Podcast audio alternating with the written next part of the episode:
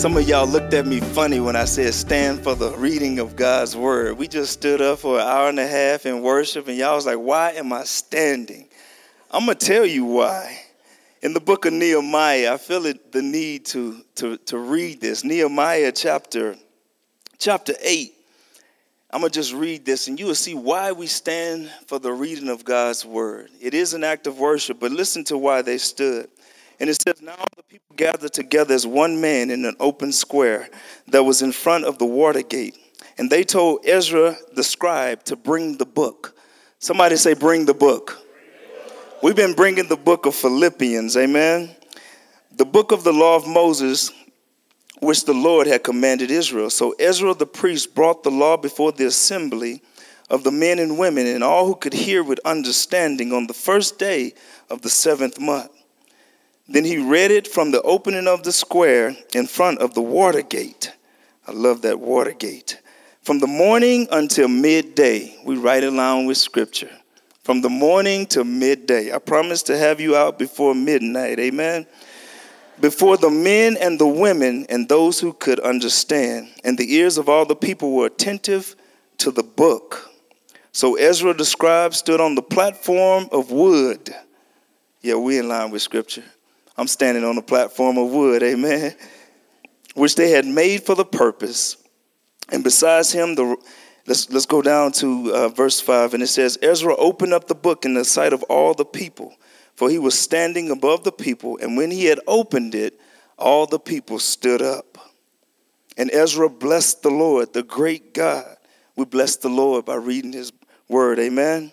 And then all the people answered, Amen.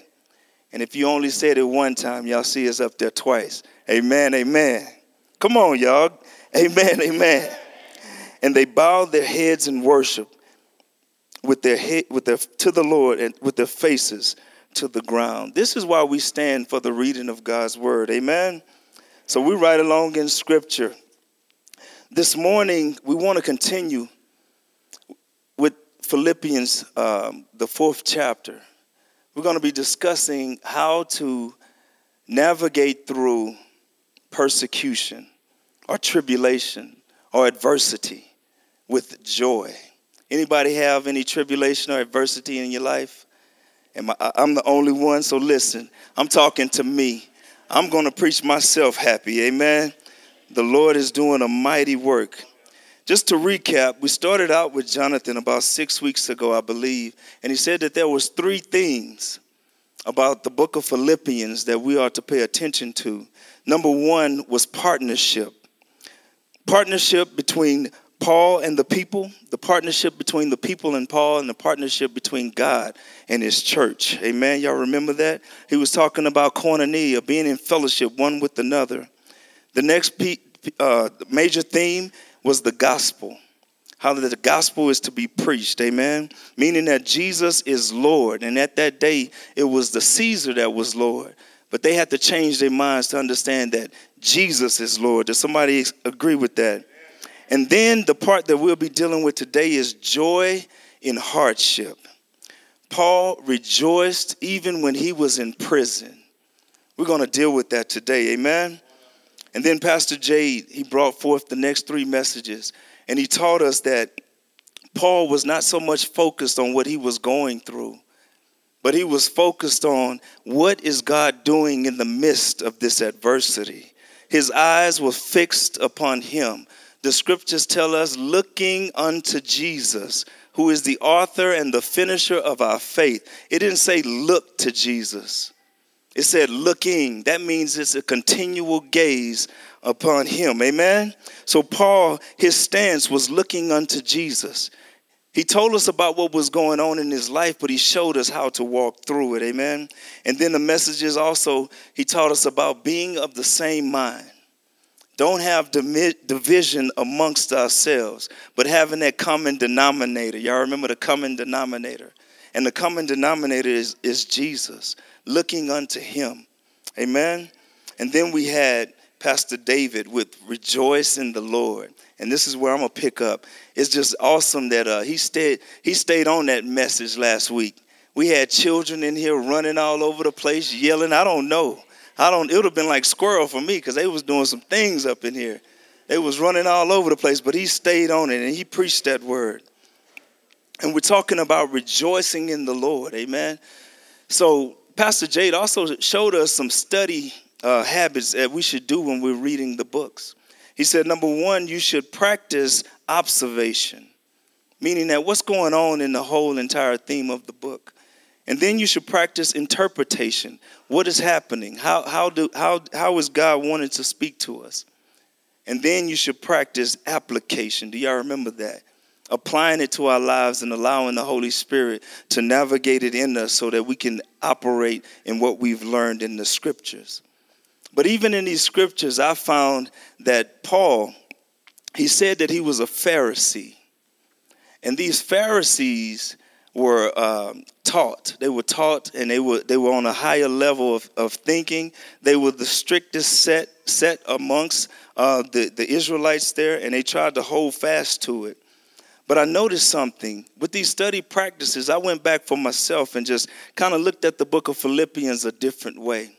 And one thing that I found here in Philippians chapter 1, if you go to Philippians chapter 1, you know, I, I was used to hearing scriptures turning, but I forget we have the text on our phones.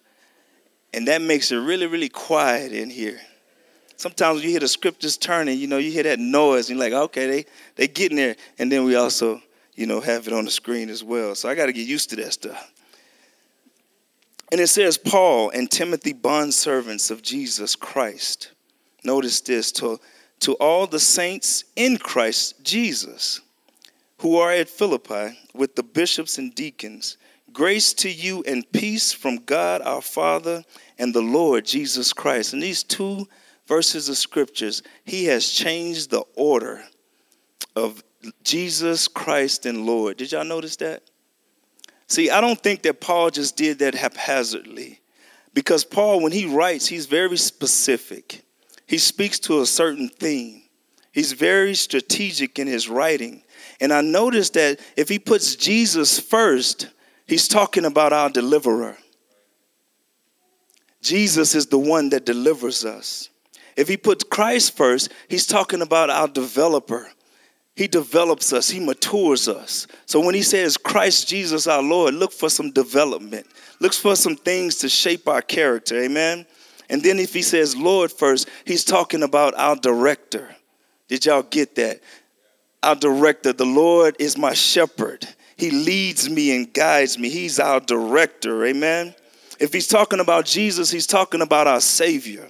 If he's saying Christ, he's our sanctifier, the one who sanctifies us and matures us. Amen. And if he's talking about Lord, he's sovereign. He's in charge. He got it all under control. So Paul was just strategic in how he shaped that thing. And this is awesome to me. So now when I read, I read with more intention. I understand that I need to apply some things to my life. Hallelujah. So today, in the book of Philippians, and I don't have a whole lot of time, so I'm going to suck up all the time before midnight comes. Amen. And we're going to talk about how Paul, what was his view through this persecution? We learned that he was in prison, in Caesar's household, in prison. But Paul had a different view of persecution. Now, I'm not talking about prosecution, but this can probably work in prosecution. Do y'all know the difference between persecution and prosecution? I know you do, but I'm going to tell you anyway. Prosecution is the right you receive for the wrong you have done. Speeding on I 25, you know it says 75 miles an hour, but you go 100, and that police officer pull behind you, yeah, you about to be prosecuted. Don't say that you was persecuted, amen. You about to be prosecuted. Let your foot off the gas. Persecution. Persecution is the wrong you receive for the right you have done. So here we have Paul who is being persecuted. And he shows us how to navigate through persecution. And I'm going to give you a bunch of R's. Every point that I have begins with the letter R, so you can write that down. It's going to start with R. Now, I got about a thousand of them, but I don't have time for all of them. But one thing that I want to encourage us is that we need to do things the way God designs us to do things. The Bible says, Old things are passed away. Behold, all things are new. Why? Because we are new creatures, new creations in God. There are times when things come up in my life, I look at that old man and that old man begin to raise up. That heart begins to palpitate. That noise begin to come out of that vocal cord and it begins to be loud and obnoxious. I'm the only one that's like that. When pressure comes upon me, I like to go back to that old man. But we got to bury that old man, amen, and stop reviewing the old man's dead bones. We, we, we are new in Christ, He is our life, amen. So the first thing that we see here, and I'm going to read, and that's Philippians chapter 4. It says, Rejoice in the Lord always. Again, I say rejoice. So, the first thing that Paul shows us here is that in the midst of our adversity, we are to rejoice. I know a lot of times that can be hard for us because we got our eyes on what's happening around us. And when we place our eyes on what's happening around us, a lot of times we can't see the Lord or we won't look on the Lord. But he says, rejoice in the Lord. He gives us the focus of who to rejoice in, and that is in the Lord. Remember, I told you, he is our director. See, I believe Paul understood this because it was when Paul and Silas was persecuted. Why? They cast out a demon out of a young lady and she was following them, talking about this is the way, these are the men to take us to righteousness. And it grieved him in his spirit and he turned around and spoke to it and cast him out. And you know, they threw him in jail for casting out a devil. If that ain't persecution, I don't know what is. But they were in jail, locked up. But while they were locked up, what happened? They began to sing praises at midnight. They began to rejoice in the Lord at midnight. What's midnight for you? Is it in jail? Is it in circumstances of tribulation? They began to rejoice in the Lord. And notice what happened. Their bonds were broken. The, the earthquake took place and the whole jail was open. I think that is awesome that they rejoiced before they were freed. Oh, come on now. This is awesome stuff. And I'm not talking about stuff that I don't know about. I'm talking about I have been going through persecution and I'm still rejoicing in the Lord. And I'm telling you, I'm watching chains break off of things. I'm watching situations just turn around. It was Jehoshaphat. Y'all know who I'm talking about. In Second Chronicles chapter 20, what happened? He had three armies coming up against him. Three armies coming against him. The Bible says that he stood still and fixed himself to do what? Seek the Lord. And when he sought the Lord, the word of the Lord came to him, said, Stand still and see the salvation of your Lord. And this is the thing that really perplexed me with this whole story. When you go on and read it for yourself, you'll find out that when they were getting ready to go to battle, they put the singers up front. You singers, y'all get ready. Can you imagine? They didn't, they didn't, they didn't put the people who had the armor on or the weapons up front. They put the singers up front. And the Bible says that when they begin to sing, that Lord, the Lord set up ambushments all around. So much so that the armies begin to fight amongst themselves. See, a lot of times we don't have to put on our physical battle clothes to go to war. All we have to do is review what the Lord is already doing. Oh, come on, somebody in here, shout for the Lord. We're talking about rejoicing in the Lord. That's how Paul got through it. He said, I'm going to fix my gaze upon him. The next thing he says right here is Again, I say rejoice. Let your gentleness be known unto all men. The Lord is at hand. What are we talking about here? Let your gentleness be known. I'm in the midst of tribulation. I'm in the midst of, you know, hurt, hardship and adversity. How can I allow my gentleness or my moderation to be known to all men? How can I do that? Don't you see what I'm going through? No, but he says, let your gentleness be known. So, what does that mean? When situations come to us, are we brawlers? Is that what we're known as? Are we known to respond like really, really quick and say some sharp things because of the pain that we're dealing with.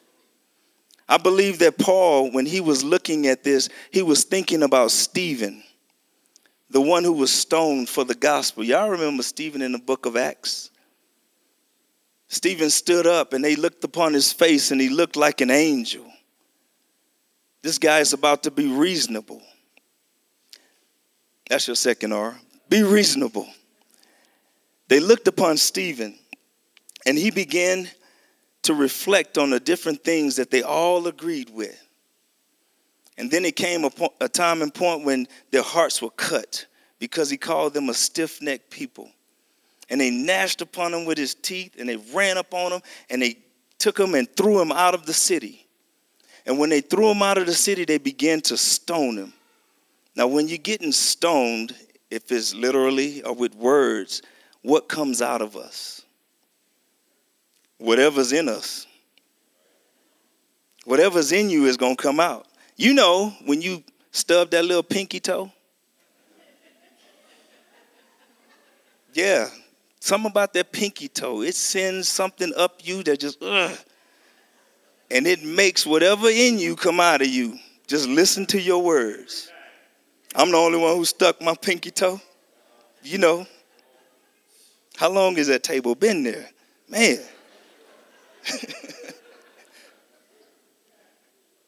but what's in you will come out of you. So, what was in Stephen? What came out of him? reasonableness or gentleness or moderation came out of him. Because what did he do? He said, I see the Lord standing at the right hand of the Father. So his gaze was perfectly pitched upon the Father. The next thing he does, as he is getting stoned, he says, Don't lay this sin on them for they know not what they do. He sounds like his leader. He sounds like Jesus when he was being crucified. What was in him? That's what came out of him because he was committed to this thing all the way up until he was dying. He didn't say something rash or hard. He didn't say, Lord, destroy them, bring fire down on them, cause blindness, break the teeth out their mouth. That might be my prayer, but that's not what he said. Are y'all hearing what I'm saying to you? He said, lay this sin not at him. So Stephen had he had reasonableness on the inside of him because he had his gaze fixed upon him. But see, it also says the Lord is at hand. And many times you can think this means that God is coming back, and that may very well be what it means. But the Lord opened up my eyes to a little thing that I saw here. So we have Stephen he says that when he looked up in heaven, he saw the Lord standing. If my child or my son is being persecuted, prosecuted, in tribulation, or whatever the case may be, and he's being stoned, and I'm standing there watching it, just say the word. Just say the word. I believe Jesus was waiting on him to just say the word. Whatever he said, whatever he was going to say, but he didn't say that. What he did was he exuded love. He said, Lay this not at their feet. Sometimes when we're going through hardship, the Lord loves us so much that He will move on our behalf immediately. But we have to be careful on what we say.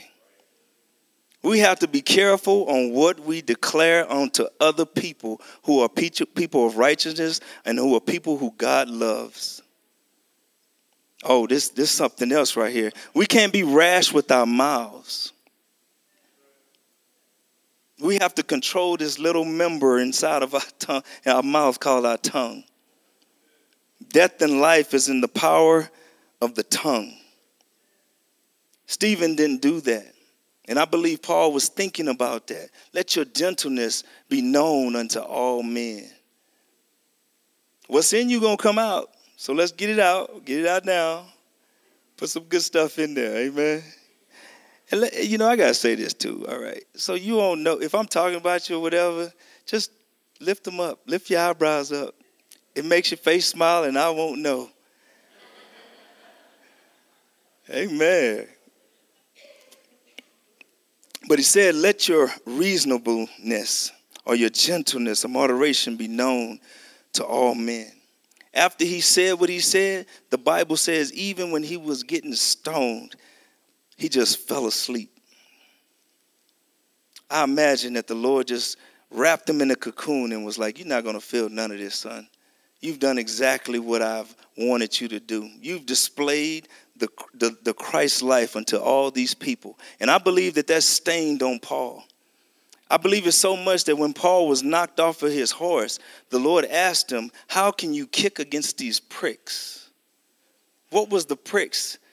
Something he saw, something he realized, something that people were following even unto death, and he was at the he was at the hand of it. The people laid down their coats at the one called Saul, who we know is Paul. Paul was bad back then, boy, I tell you. He was something else. So notice this. It says, Rejoice in the Lord always. Again, I say rejoice. Somebody should be shouting in here if you're going through something. Let your gentleness be known to all men. The Lord is at hand. But notice this it says, Be anxious for nothing. Be anxious for nothing. When situations come up in our life, you don't have to react right away. Responding and reacting is two different things. Reacting is just is just out there. I have I have reacted in such a way that it I've always felt as if I have done something wrong when I go back and look in on it. That regret because I reacted to a situation. Sometimes my wife tell me I'm too slow at moving that stuff. But I've learned that when I move too fast, sometimes I make the wrong decisions. I say the wrong things. And I'm telling you, when words come out of our mouth, you can't suck them back in. I'm sorry. Especially if they went in somebody else's ears. I wish I had that tool. Let me suck that back up. but you can't do it. You can't do it. But be anxious for nothing. I believe that the Lord is telling us here to relax. Rejoice, be reasonable, relax. Just relax. Why are we relaxing? For our, our gaze is upon Him. Our gaze is upon Him. There's only one in the world who has the power and the right to come in like a mighty rushing wind, and it ain't me. It's the Holy Spirit. He's the only one that has the right to come in like a mighty rushing wind. So relax. God got this. Oh, come on, y'all. God got this thing. The book of Proverbs, chapter 3, and I'm going to read this for you. It says, 3 verse 25, it says, Be not afraid of sudden fear. Don't be afraid of it. When you hear something, don't let fear grip your heart. Be not afraid of sudden fear, neither of the desolation of the wicked when it comes Notice this, verse 26, it says, For the Lord shall be thy confidence. Somebody say, The Lord is my confidence. Oh, y'all got to say it like you believe it. The Lord is my confidence and shall keep your foot from being taken. Do y'all see that? Don't be afraid of sudden fear. When we listening to the news, sudden fear just grips your heart. And all of a sudden you're scared. I got to get some canned goods or some bullets. Need to go get change and put it in my safe. I mean, fear just grips our hearts because it's sudden and it's explosive and it's like we're gazing upon that fear. But take your eyes off of that and just relax. Amen. Go to Matthew chapter 10. Is this all right? Anybody learn anything this morning? Amen. Matthew chapter 10. The Lord tells us what to do when we be taken up in persecution. If you look at Matthew 10, verse 16, it says, Behold, I send you out as sheep in the midst of wolves. Therefore, be as wise as serpents and harmless as, do- as doves. But beware of men, for they will deliver you up to the council and scourge you in the synagogues. They'll scourge you in the churches. You know, some of the most the most damaging places that we damage people is in the house of the Lord. We look at people not even how God looks at people. We look at outer appearances and we can damage people by our tongue. Jesus told us this right here when they deliver you up in the synagogue. Verse 18, and you will be brought before governors and kings for my sake, as a testimony to them and to the Gentiles. Now your life is on display as a testimony. What's going to come out of us? What's going to come out of us when we get pressured in, in the trials and tribulations? But when they deliver you up, he's telling us the key. Do not worry about how or what you should speak. He tell us, don't worry. Just relax. He got it. I mean, you got to practice this, what I'm talking about. You got to practice rejoicing. You got to repent. You know, sometimes, even when we're talking about gentleness, sometimes we premeditate what we're going to say before we get in a situation. No, I, I take that back. Sometimes I premeditate what I'm going to say before I get in the situation. We having an argument. I ain't even listening to what you saying. I'm about to wait till you finish. And I'm ready to jump in like it's jump rope. You know, I'm just, I'm waiting. Waiting for that rope to come over and I'm ready to jump in. Before we even know what they're talking about, before we even hear anything, we, we just speak it out. Well, take that back. I just speak it out. I don't want nobody to get mad at me up in here. Y'all should see y'all faces. Oh my good Lord. Amen. Amen. Thank you so much. Notice what it says here. But when they deliver you up, don't worry about how or what you should speak, for it will be given unto you that hour what you should speak. For it is not you who speak, but the Spirit of your Father who speaks in you. That's what's in us right there. That's what's in us. Now, brother will deliver brother to death and father his child, and children will rise up against parents and cause them to be put to death. That's persecution. Hallelujah. And you will be hated by all for my name's sake, but he who endures to the end shall be saved. You can rejoice in that. Deliver, be delivered at the, at the end of this thing. You shall be saved. Hallelujah. So relax, rejoice, reasonable, relax. Now, the next stage it says, Be careful for nothing, but in everything by prayer and supplication, let your request be made known unto God. As you look at these stages of how we do things, He's telling you to request after all these things have been taken care of. Request unto the Lord. He's going to answer you but we don't want to be rash with our prayers. Like I told you before, break their teeth out their mouth. You know, and these prayers, be, I don't know, that's what, you know, sometimes come out of me, you know. Lord, I don't like what they're doing, break their teeth. I mean, cause fire to come down from heaven, show me something, you know. I know you're on my side, but, you know. help me out in this thing. But he tells us through everything, through prayers and supplication and thanksgiving be given to all men. Now, like this, you know, Paul, like I said before, he's strategic in on how he tells us things. He tells us this order, but he changes the order in Timothy just a little bit, and I'm gonna show it to you what I'm talking about. But he tells us to pray, then supplicate, and then thanksgiving in that order. Do y'all see that? Prayer, supplication, then thanksgiving. Prayer is, He's allowing us through this persecution to get it out, to make our petition known unto Him. Supplication is seeking what He wants for us to pray. so it's kind of backwards just a little bit because go to uh, 1 Timothy. I want you to look at 1 Timothy here, chapter 2. I'm almost done here. I hope we're getting something out of this. 1 Timothy chapter 2, look at verse 1 through verse 3.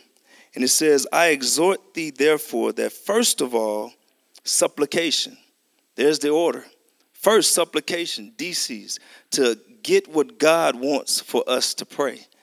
When I wake up in the morning and I get on my face before the Lord, I say, Lord, your servant is here. Speak, Lord. I hear. We learned that in the Lord's Prayer. We learned that. Seek the face of the Lord first then we make our prayers known unto God. See, that's the order. First, supplication, then prayers, then intercessions, then thanksgiving be given to all men. He shows us that order because that's the right way to do things. God, what do you want me to do in this situation? Instead of what I want you to do, God, in this situation. Yeah, I know. That's only me. That's only me. So, this point right here is just request. Let your request be made known unto the Lord. Amen? Yeah, y'all getting a bunch of R's here. Hallelujah.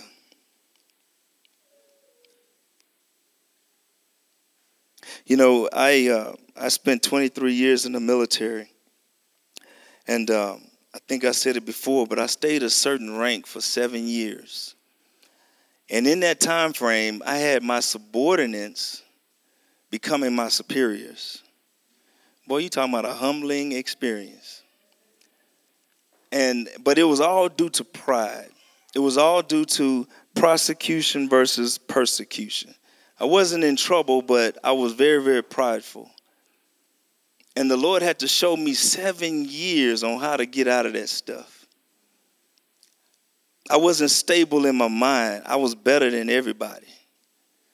I could do this better than them. I don't know how they got promoted. You know, I, I, just mad. I was probably the meanest sergeant on the planet. Just walking around people finding things that was wrong with them. There was no reasonable in me. You better come straight. Your boots better be shined. you better have starch on your uniform. What's wrong with you? Coming here looking like that. And that was my take on how I was. I say was now. This is not me now. But it took me seven years to get to just practice what I'm teaching today. Seven years to just learn that. I'm praying that it don't take seven years for us to get it. Seven years to, to learn how to be humble, to learn how to be reasonable, to rejoice in the Lord through adversity. How long will it take us to do that? Amen. The next point we have here, if I can find my place. and it says, verse 7 of Philippians 4, it says, Then after you have done all these things, it says, And the peace of God, which surpasses all understanding, shall keep your hearts and minds through Christ Jesus. He says, Christ Jesus. That's development has taken place. You learn how to rejoice in the Lord. You learn how to rest in what He's doing. You learn how to, to praise Him and look upon Him. You've been developed on the inside. Now you can rest. That's what it is rest. Because he says this peace is going to be upon you. One instance with this, though, and what you have to realize is that that's where your fight is. Your fight is remaining in the state of rest. Because I'm telling you, all kind of things are going to come against you while you're in your place of rest to pull you out of that place of rest. You have to remain there. You have to stay focused on Him. And that's what's going to keep you in that place of rest. That's what's going to keep us in that place of rest. You know, uh, my son Jordan is in the house today. And I got to tell a story about him because, you know, we, we, we have stories about our children. And since I got the microphone, I'm going to tell it. And I'm talking about resting and being peaceful in the Lord, okay? So Jordan was very, very little. He was about five or six or so. And he, he just did what he wanted to do. And uh, his grandmother had a treadmill in her living room. And uh, he would get on the treadmill. You hear it going, and you say, Jordan, get off the treadmill. Okay, Dad. And he'll run in there, right? And he'll get off. And then three minutes later, just like any child, they go back on the treadmill and they're running. Jordan, you know, I was a sergeant back then, so my voice was a little Jordan. Get off the treadmill, son, or boy, or whatever I called him then. And he would get off, and then he'll go back to the treadmill again. I'm like, what is wrong with this boy? I thought I said get off tread. Maybe I wasn't strong enough, and what? Now I got to pull out, you know. Jordan, get off the treadmill, boy. You know, it didn't got a little more aggressive and a little, you know, more stern and he gets off. Then he gets back on, and you hear this commotion. Bam. Yeah, he then fell off the treadmill. And when he fell off the treadmill, we go in there and listen, guys, it was blood everywhere. He had knocked a gash in the back of his head about an inch and a half long. I mean, blood everywhere. Sudden fear, huh? Yeah, it's just coming out all over the place. And I'm like, oh man, what am I gonna do? Get a towel. Come, you know, we're moving, you know, we supposed to be trained for that type of stuff in the military. No, Doc. No, Doc. When it come to your children, it's like you just move. You just ah, you know, you trying to get whatever you can. So we rushing, we pressing this head, you know, you know to keep pressure on, you know, wounds or whatever. I'm, I'm at least keeping some pressure on there or something, right? And we driving, and I'm speeding now. I don't care about prosecution. It's time to get to the hospital. And we go to the we we getting we going to the hospital, and we get to the gate. We, we live by a military base. You know, we're gonna go to the military hospital. Get by the gate, and the line is as long as it can be. And I'm like, man, what is wrong with these people? Get out the way. My son's head is bleeding. It's bleeding. It got. I mean, it's just towel. We got white towels, y'all. They don't make it no better. We got white towels out here and it's just full of blood. And, I, and, and I'm rushing and I'm getting angry. I'm starting to, you know, just be anxious about a whole lot of stuff. And I hear the Spirit of the Lord. He just spoke to me. He was like, When you to pray? He said, When you to pray? When you to seek me on this issue? And I'm telling you, it changed how I saw everything. When you to pray? How long are you to go through this situation without inviting me into it? When are you to pray? And I speak the truth and I lie not. At that moment, everything just kind of stood still, and I began to lay hands on my son and I prayed for him. And when I prayed for him, I'm telling you the truth, there was no more blood. He still had the hole in his head, but, but there was no blood coming out. We get to the emergency room and they hand me all these papers to fill out. I'm like, don't y'all see the hole in his head?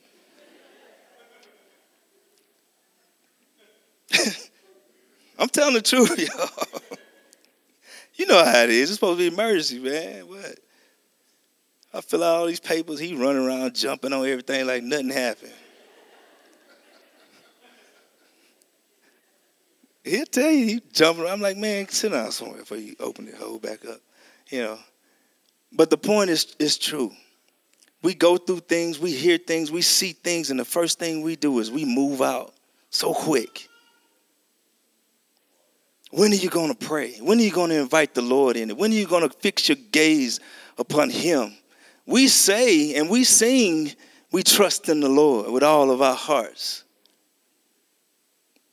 But do we do it in the midst of adversity? When, it, when, it, when we're supposed to do it, do we do it? Our life is on display, y'all. And if you don't know the Lord, you can, and you should. Because there's a rest that I can't even explain. There's a rest that comes over you when you're in the midst of adversity. And I'm telling you, this can work for prosecution too. Yeah, it can. You rejoice in the Lord. Lord, I was wrong. Amen. I was speeding. Go in there and talk to the judge. Go in there and talk to the judge. Hey, judge, this is not normally me. I normally don't speed. I was going downhill and it just got away from me. Well, that's what brakes are for. well, can I get some mercy? Yeah, I take $10 off. All right, praise the Lord. Praise the Lord. Amen. I'm the only one, right? Yeah. I'll be asking for mercy. I'll tell you, Lord. But we can rest in Him in that peace that surpasses all understanding. All we have to do is just offer it up unto Him. Let Him be your first thought instead of what you're seeing going on around you. Because it was Peter. He was the only one other than Jesus that walked out on that water. And when he did, the enemy caught his attention and turned his eyes off of who he was supposed to be looking at, which was Jesus. And he looked at the waves and the winds and everything going around him. Keep your eyes focused on him. That's what Paul was saying here in Philippians. And one way that we can keep our eyes focused on him is this next part here. And I'm still trying to find my place here. Thank God I remembered them scriptures, right? And that is Philippians chapter 4, verse 8. And it says, finally, finally, brethren, whatsoever things are true, think on things that are true. Whatsoever things are noble, whatsoever things are just, whatsoever things are pure, whatever things are lovely, whatever things are of a good report, if there be any virtue, if there be anything praiseworthy, meditate on these things. Rehearse those things, to meditate, to roll it over in your mind constantly. Because I'm telling you, this world is dark and it's filled with distractions. It's filled with things that'll take your gaze and put it on it instead of the Lord. It's designed to do that. But I'm telling you to focus in, meditate on him, roll these things around in your mind. If anything negative come up, hey, is it noble? Is it true? Is it just? Is it pure? Is it lovely? Is it praiseworthy? If it's not, don't think on those things. Don't meditate on them. Meditate on these things over and over in your mind. And then, after you've done all of these R's, repeat it all over again. Just do it all over again. But the one thing that we have to start out with is rejoicing in the Lord. Amen. Amen. That's what I have for you this morning, and I pray that you was encouraged. Pray that you was encouraged about this. Um, how Paul takes us through persecution.